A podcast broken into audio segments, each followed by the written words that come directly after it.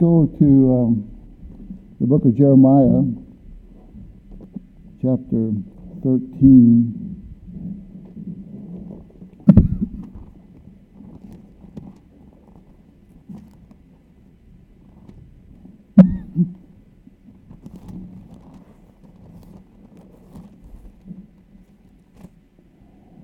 Well, what a nice day today. It makes you glad that you're an Alaskan, and and I was sitting on the back porch this morning, drinking my coffee, uh, reading a little bit of Bible, and enjoying the sunshine in the trees, and uh, then the geese flew over and started honking. and he said, "Okay, you know, snow's coming." When the geese are leaving, the snow is soon to follow. Jeremiah 13 and verse 23. Can the Ethiopian change his skin or the leopard his spots? Then may ye also do good that are accustomed to do evil. And then over in chapter 17, and verse 9. 17:9 The heart is deceitful above all things and desperately wicked who can know it uh, if you've been coming for a while you know that uh, that we took a little break from our regular study for mission conference and brought out some teaching of the Bible in relationship to missions but we've been looking at 10 lies that the world believes. And uh, the first one was that truth is relative. And that's a major one today. That truth for you is truth for you, truth for me is truth for me, that everybody has their own opinion. But actually, that's a lie. And the Bible says that the Lord, concerning the Lord, that He is the way, the truth, and the life. And so truth is truth, and uh, the Bible really is the basis for truth, and beyond that, that even, uh, God Himself is the basis for truth. Secondly, we notice the lie that life is random. That is, if I'm in the right place at the right time, then it just happened to turn out for my good, and that life is uh, just how you roll the dice and what comes up. But actually, the Bible teaches that God is in the affairs of men, and He directs us and guides us, and and uh, that He is the final control of everyone. And then we looked at uh, the lie that that tolerance is a noble virtue, and that really goes along with the first one, where truth is relative. That we need to be tolerant of other people's beliefs, and actually Intolerance today is seen as one of the most evil things of society. But actually, actually, truth is truth, that we can't be tolerant of, of error. And the Bible teaches that when we know the truth, the truth can make us free. Fourthly, we notice that, uh, that the lie that what we have has lasting value and ever it seems like the, the great push today is to is to obtain things and and uh, get our life in a situation where we can be comfortable and and that uh, although any thinking man understands that uh, we don't pull a U-Haul trailer with us into heaven, nevertheless, all that's lived for is uh, is the, the moment of the day, and uh, the fact that the idea that what I have is what really matters. But the Bible tells us that we brought nothing into this world and we can't carry it out, and that uh, when we die, everything we have is going to stay here. And then we uh, noticed uh, the, the lie that, that the chief goal in life is to be happy. And I think that's, a, that's even a lie that's embraced by many, quote, uh, Christians. But actually, it's not about us. Never has been about us.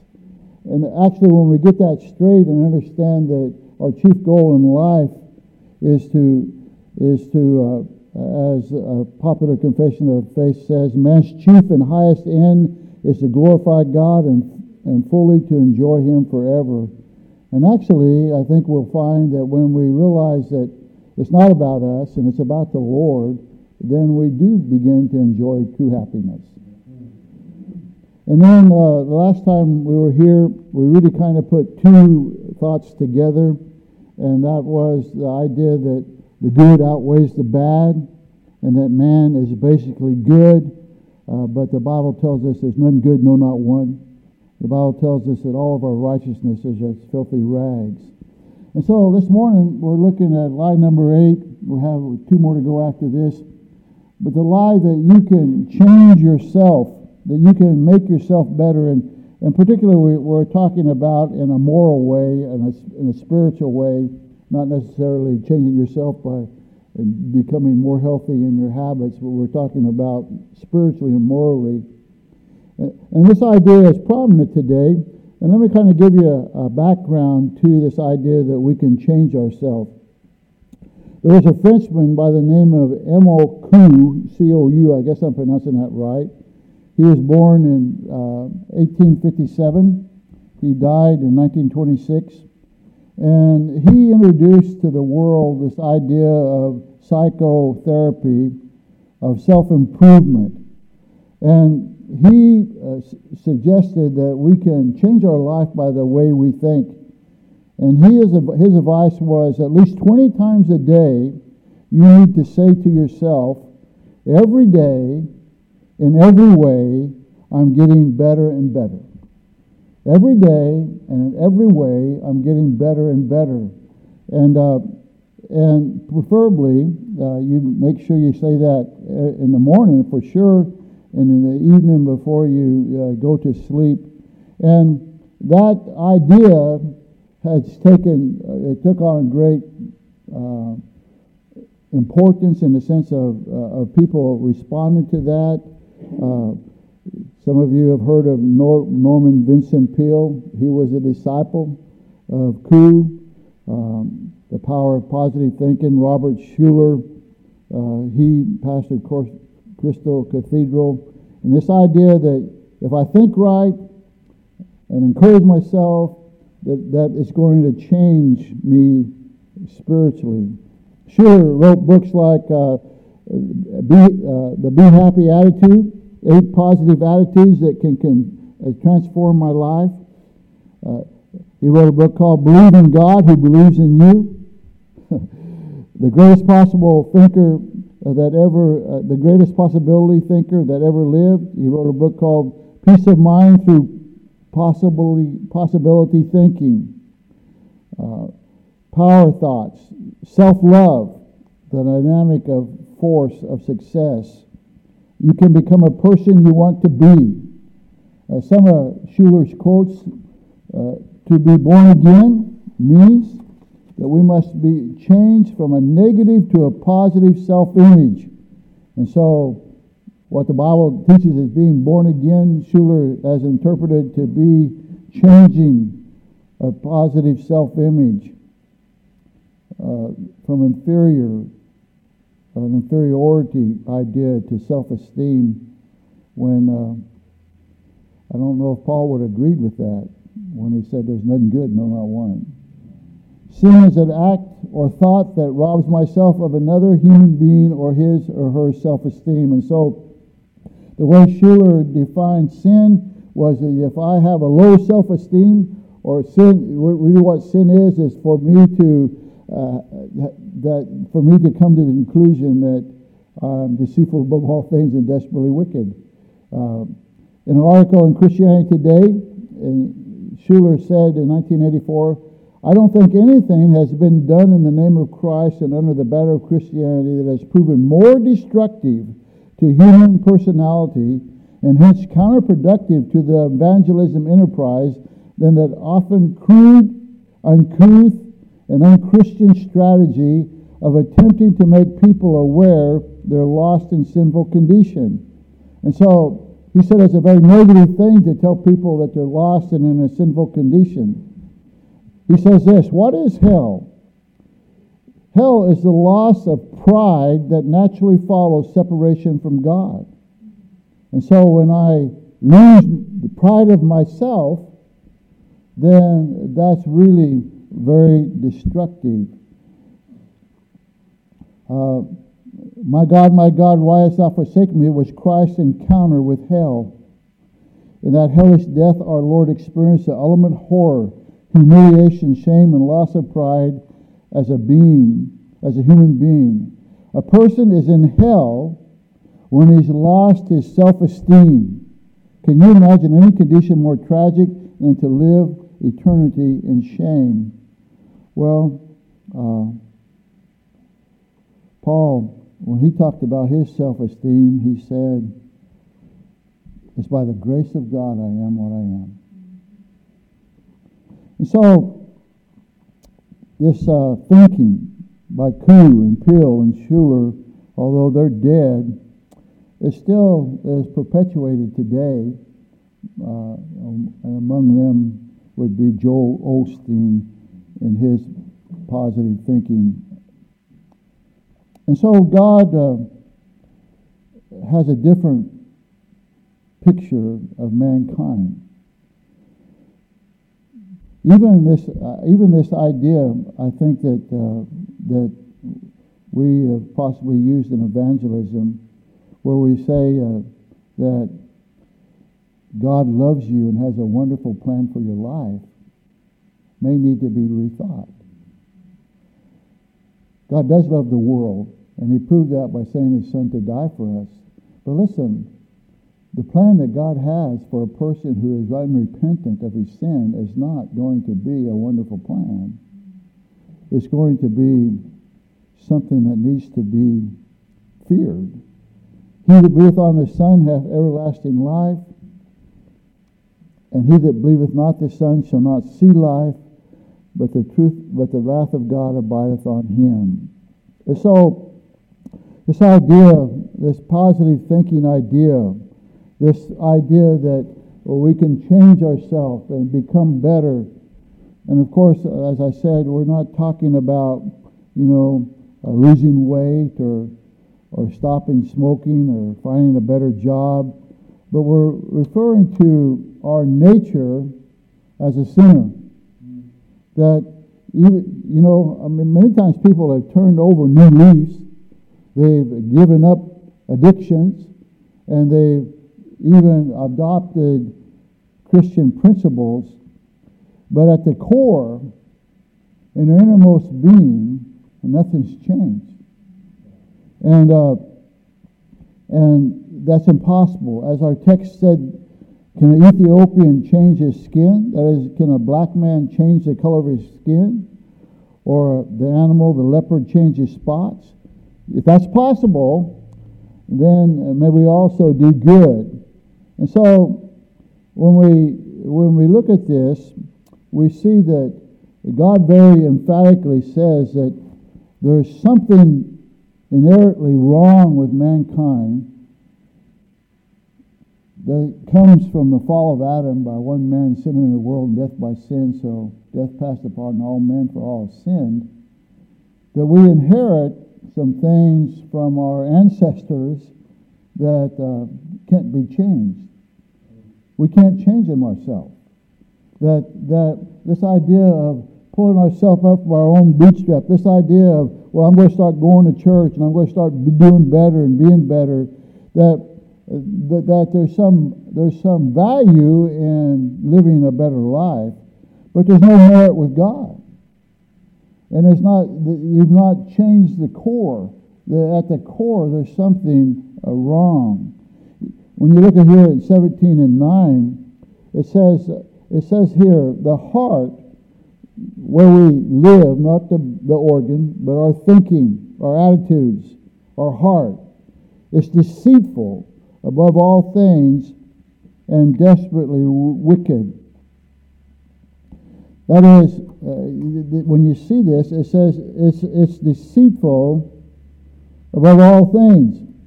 What does that mean? It means all things. That, is, that our heart is more wicked than anything else. It's more deceitful than anything else. That our heart is more corrupt than anything else. That, that our heart, eh, when you compare other things that are rotten, uh, our heart is at the top of that. There's something fundamentally wrong with mankind. And he so wrong that he's not able to uh, change his life.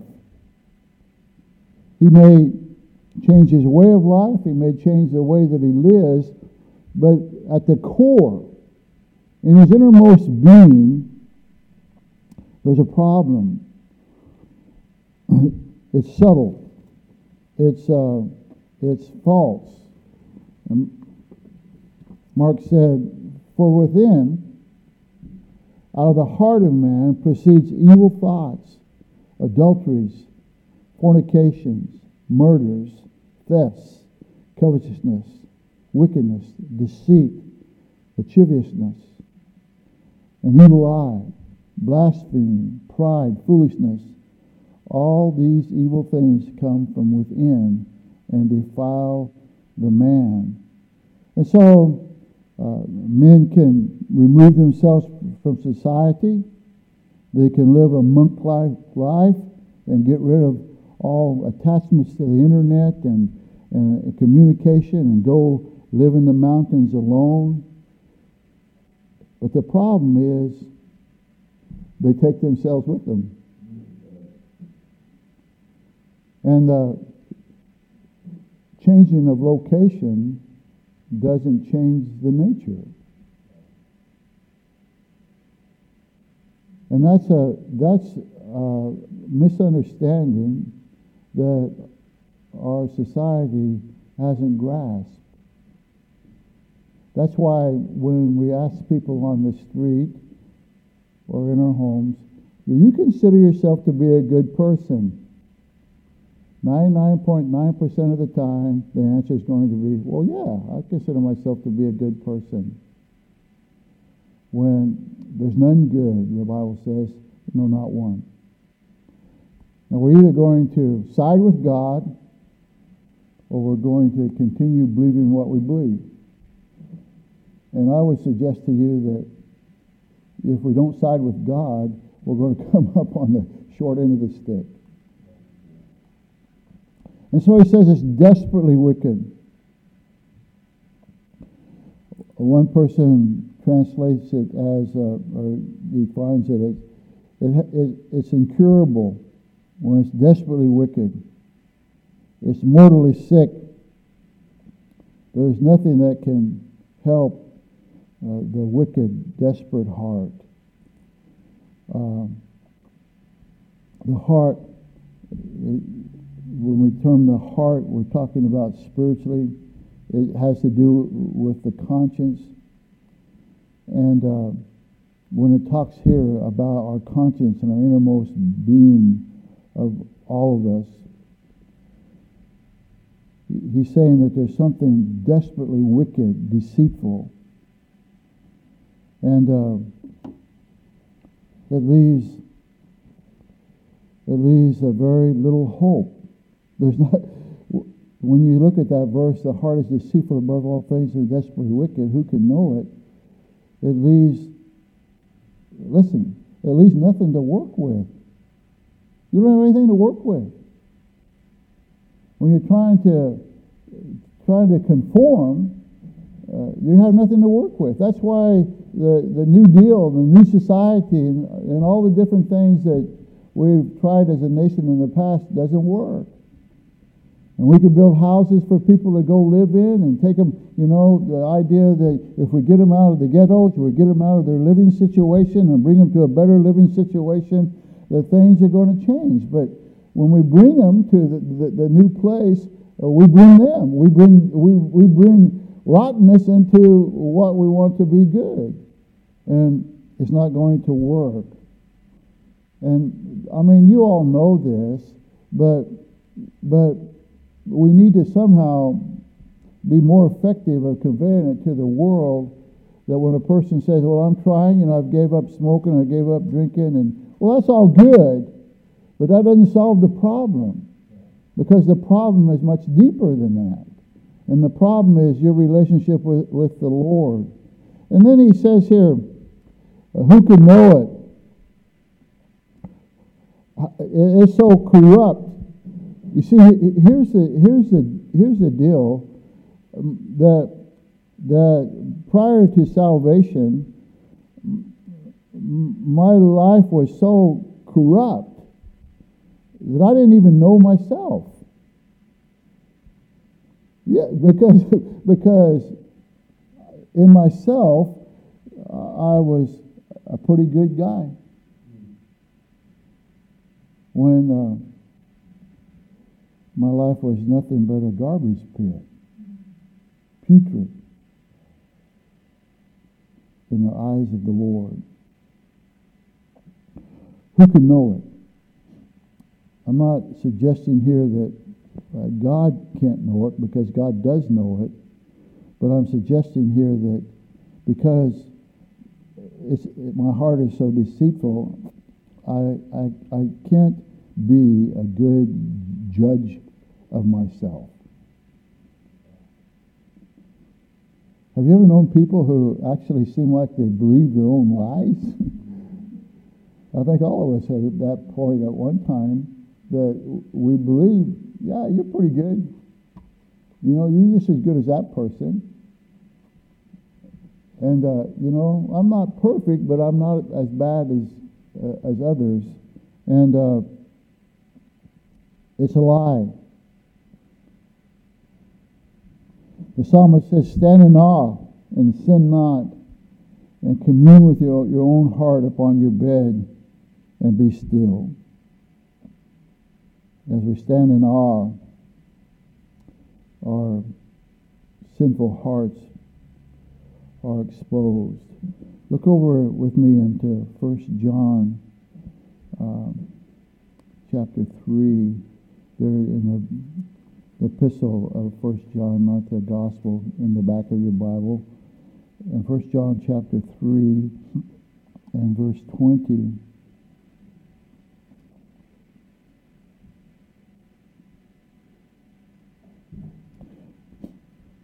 In 1 John 3.20, for if our heart condemn us, God is greater than our hearts and knoweth all things. Beloved, if our heart condemn us not, then we have confidence toward God. And whatsoever we shall ask in him, because we can keep his commandments and do these things that are pleasant in his sight, that, that even the hope for us is that God is greater than our hearts, and its change is possible. So let's just uh, analyze this a little deeper. The thought, the idea, the idea that we can morally change ourselves, that you can uh, say positive things, and every day in every way I'm getting better. What what it what it, it the, the one of the major things it ignores it, to ignore total depravity. That's a theological term that man is depraved and that he's totally depraved.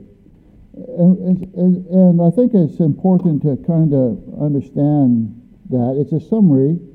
There's a common uh, misconception when we talk about total depravity. Total depravity doesn't mean that I'm as wicked as I can be or as wicked as the most wicked people in the world. That's not what total depravity is talking about. Neither does it mean that man doesn't have the ability to do things that are seen as positive uh, in this world. Uh, some philanthropists will uh, give money for great causes. There's uh, uh, the other day I was talking to the guy who delivers food here for the food bank on on Friday, and he was talking about how that you know although they didn't pay much, he just saw that him driving the truck and delivering food was kind of his way to benefit society and and uh, make him feel good about himself, I guess. And and uh, those uh, when we talk about total depravity, we're not talking about the fact that good things can't be done.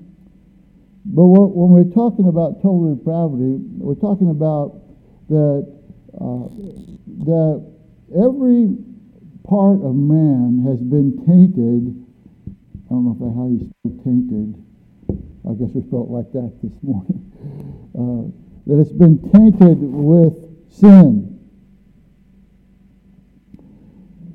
Well, man, we found out with David, while man looks on the outward appearance, God looks on the heart.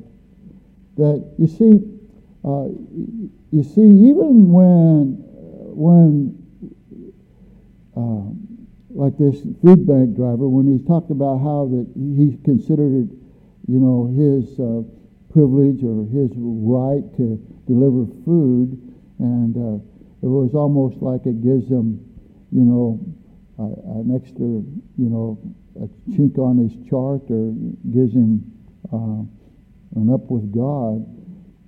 You see, uh, we need to question why we do good.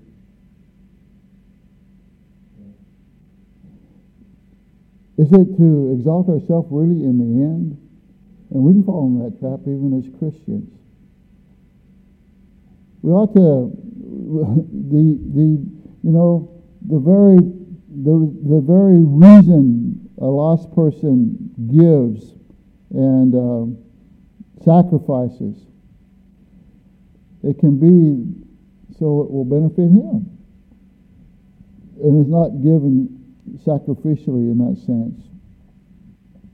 The good done by the lost man proceeds from a heart that's in rebellion against God and the Bible tells us that there's none good, no, not one. And so when we, when we talk about total depravity, we're talking about every aspect of our lives has been affected.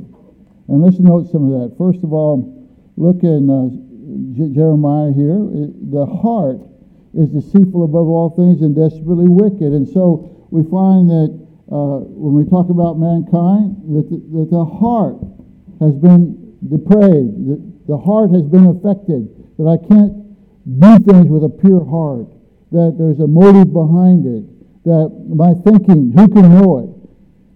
Then look over in, uh, in uh, Psalms 51. And uh, Psalms 51 and verse 5. Psalms 51 5. Behold, I was shapen in iniquity, and in sin did my mother conceive me. Not that her, he was conceived in an adulterous act, but we find that that uh, that the heart is affected, and even even conception. That uh, um,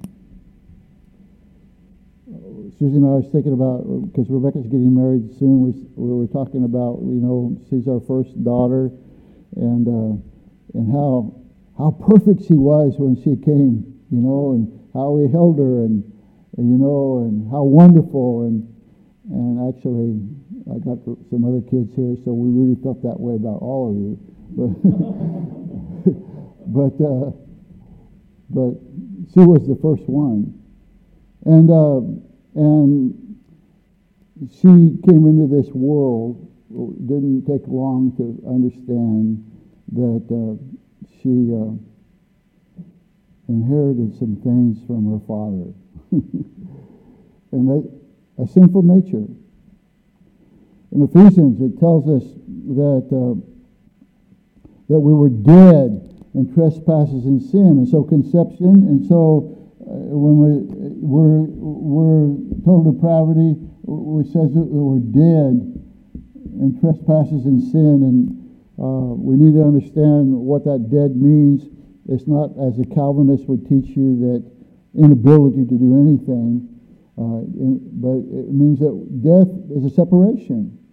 That when, when spiritually we're born into this world separated from God, we're dead in trespasses and sin. When we die physically, our bodies are separated from our souls. and in eternity will be separated, if you're lost, separated from God forever. And so that, that has affected us. And John, it says, and this is a condemnation that light is coming to the world, and men love darkness rather than light. And so, uh, what I what I love in that uh, that in darkness, men love darkness. I want to. I don't. You know. I remember as a child the gospel being preached and invitation given, and I just I just hoped that there would only be three verses of the invitation, and then as soon as uh, the the last prayer was said, I'd get out of there as fast as I could because I hated the light.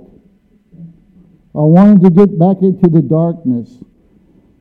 Romans says, as is written, there's none righteous, no, not one. There's none that understandeth. There's none that seeketh after God. They're all gone. They're all gone out of the way. They're altogether become unprofitable. There's none that doeth good, no, not one. And so, total depravity has the idea that uh, none of us seek God. Uh, how should I say that? Will not seek God.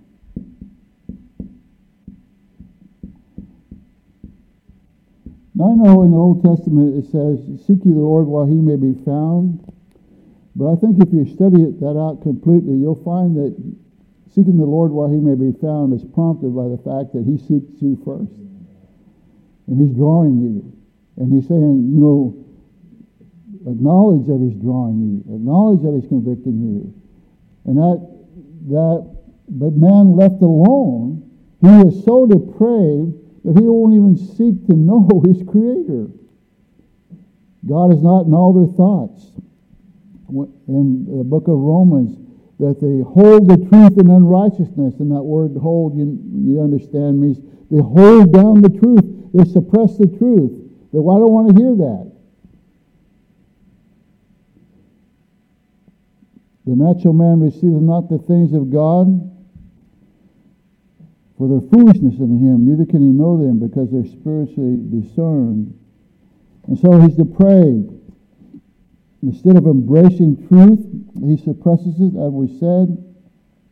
His mind is hostile to God not subject to the law of God, because the carnal mind is at enmity against God, for it's not subject to the law of God, neither can, indeed can be. So then they that are in the flesh cannot please God. And psalmist says here, you're in Psalms, look over back in chapter 10 or Psalm 10, not technically chapters, but like songs in a hymn book. In Psalms 10 and verse 4, the wicked, to the pride of his countenance, will not seek after God. God is not in all his thoughts. That mankind doesn't naturally go around thinking about God. It makes him it makes him nervous. And even you know, it's kind of sad, but even um, I mean, we, although we can be born again, we still, we still have some fleshly things to deal with, and and it's it's not easy for mankind to enter in the presence of God in prayer and stay there for a great length of time because we're in the presence of God. And here's the deal with we who are saved: when there is unconfessed sin in their life there's always going to be a wrestling match until we confess it. So, who then can uh, who then can be saved?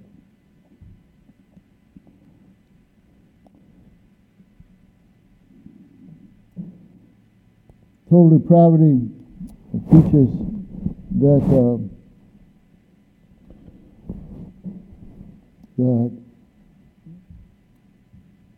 we can't seek God. Man's ability to change himself is impossible. And the disciples in Matthew 19 said, uh, who then can be saved? And the Lord goes on and answers, with man it's impossible, with God all things are possible. And I don't think that, uh, I don't know if we really um, enjoy or value our uh, salvation until uh, until we understand uh, that we are totally depraved and that we're helpless and hopeless and that only God can change us and uh, his change is wonderful and complete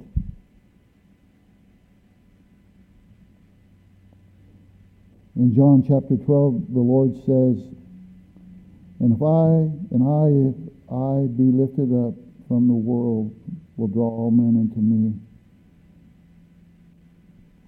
He tells us in John 16 that he sent the Spirit into this world to reprove the world of sin and righteousness and judgment to come. And uh, God takes the initiative to repair what we inherited through Adam.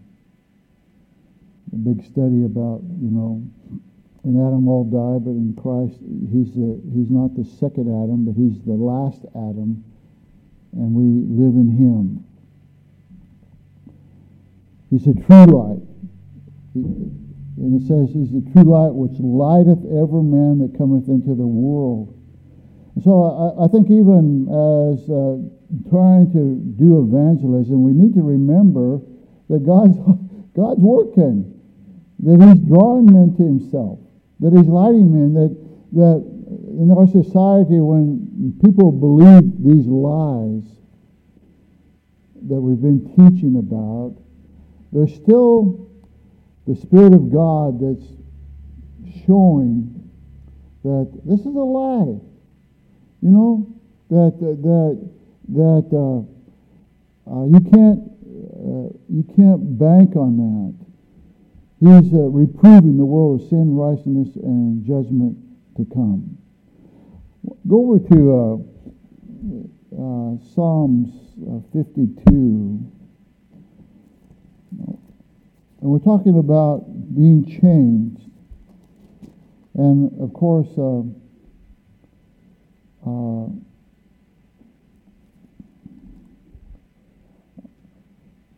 not Psalms 52, but uh, Psalms 51.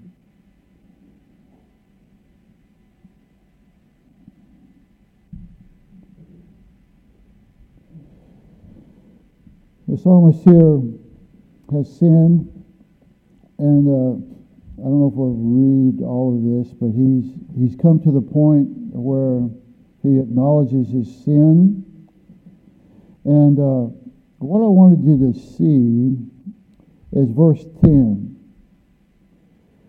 Create in me a clean heart, O God, and renew a right spirit within me.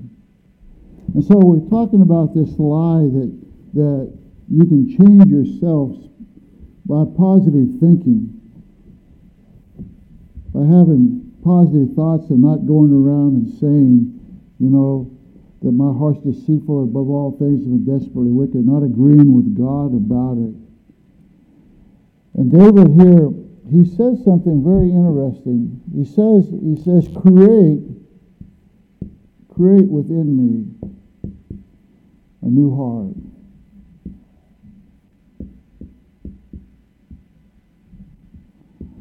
Now, in the Bible, there, the word create and the word formed, in, in uh, especially in Genesis, there are different words. There's there's a word uh, I don't know the one word, but there is a word that's that's in the Hebrew bara, and that's like in the beginning God created the heaven and the earth. It's used again when it says that he made the wells, and it really, really, it talks about original creation.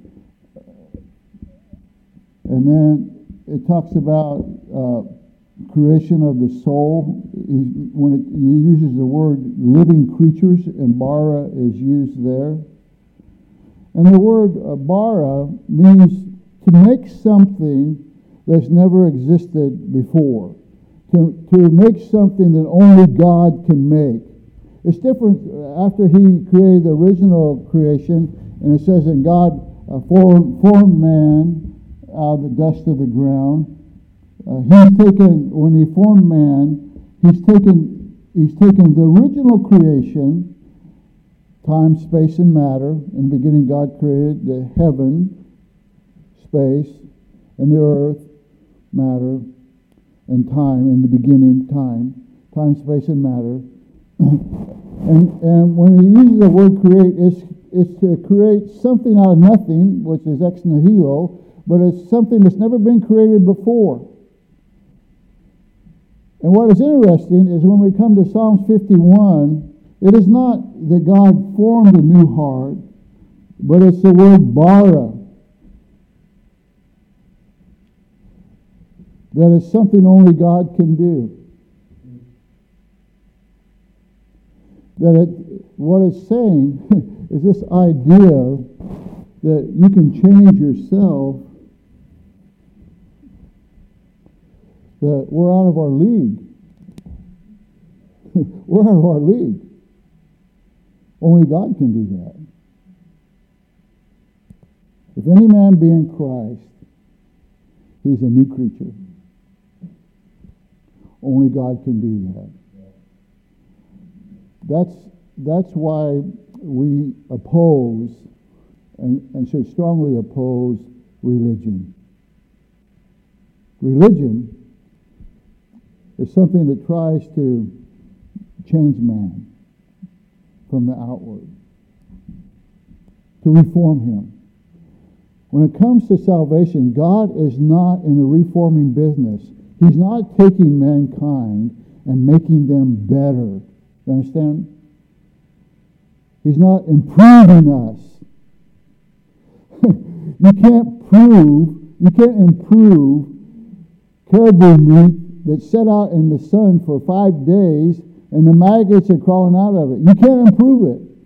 I know we try to take caribou meat and smoke it and make it into sausage and you know no matter what you do to caribou when you kill it in the wrong time you can't escape the fact it still uh, smells like goat and tastes worse than that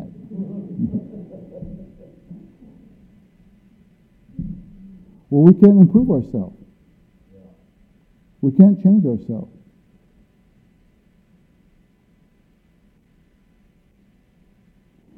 But I am not the person I used to be because God saved me. And He makes us a new creature.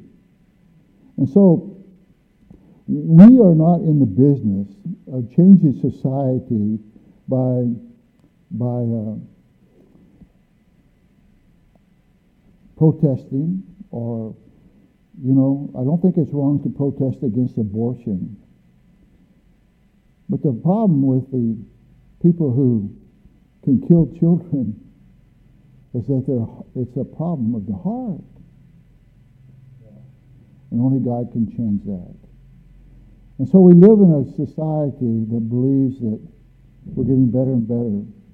The great society of Lyndon Johnson, and before that, FDR and and the, Democrats now think, boy, we got the world by the tail on a downhill pull. We're going to increase uh, food stamps by 25%. We're going to give people unemployment. We don't have to cause it, you know, they're going to go some more without being evicted for not paying their rent. And we're helping them out. And we're going to make them better citizens. Well, or they still have the sin nature. And we have the answer. Okay? And so let's not swallow this idea that that we ourselves are getting better, you know. That I'm going to go to church and we'll read my Bible more and, and, and that's that's something that's that's uh, part of growth. But, but uh, the ultimate bottom line is, is that God is trying to conform us to the image of Christ. And that's only a work that God can do. Are you with me? We need to cooperate, but only God can work the change within us, and only God could save us. And so, what a glorious ho- hope we have to offer the world. Not that we're going to change society, not that we're going to make your living conditions easier, but the fact that you can have a new heart and that you are going to inherit a place where gold is like gravel. It just paves the streets. All right? And so, why would we not want to go and shout that message from the housetops and share it with the world and say, listen, your hope, where you're placing your hope, is not, it's hopeless. You're not going to be able to change yourself in relationship to eternal things. That God's not going to change, and what God requires is not just living better, but God requires 100% righteousness. That's what he requires. There's nobody going into heaven that's not 100% righteous. And you can't do that. And I can't do that. But when we get saved, he makes us a new creature. It's a bara creation is something only God can do. And when he does it, it's perfect.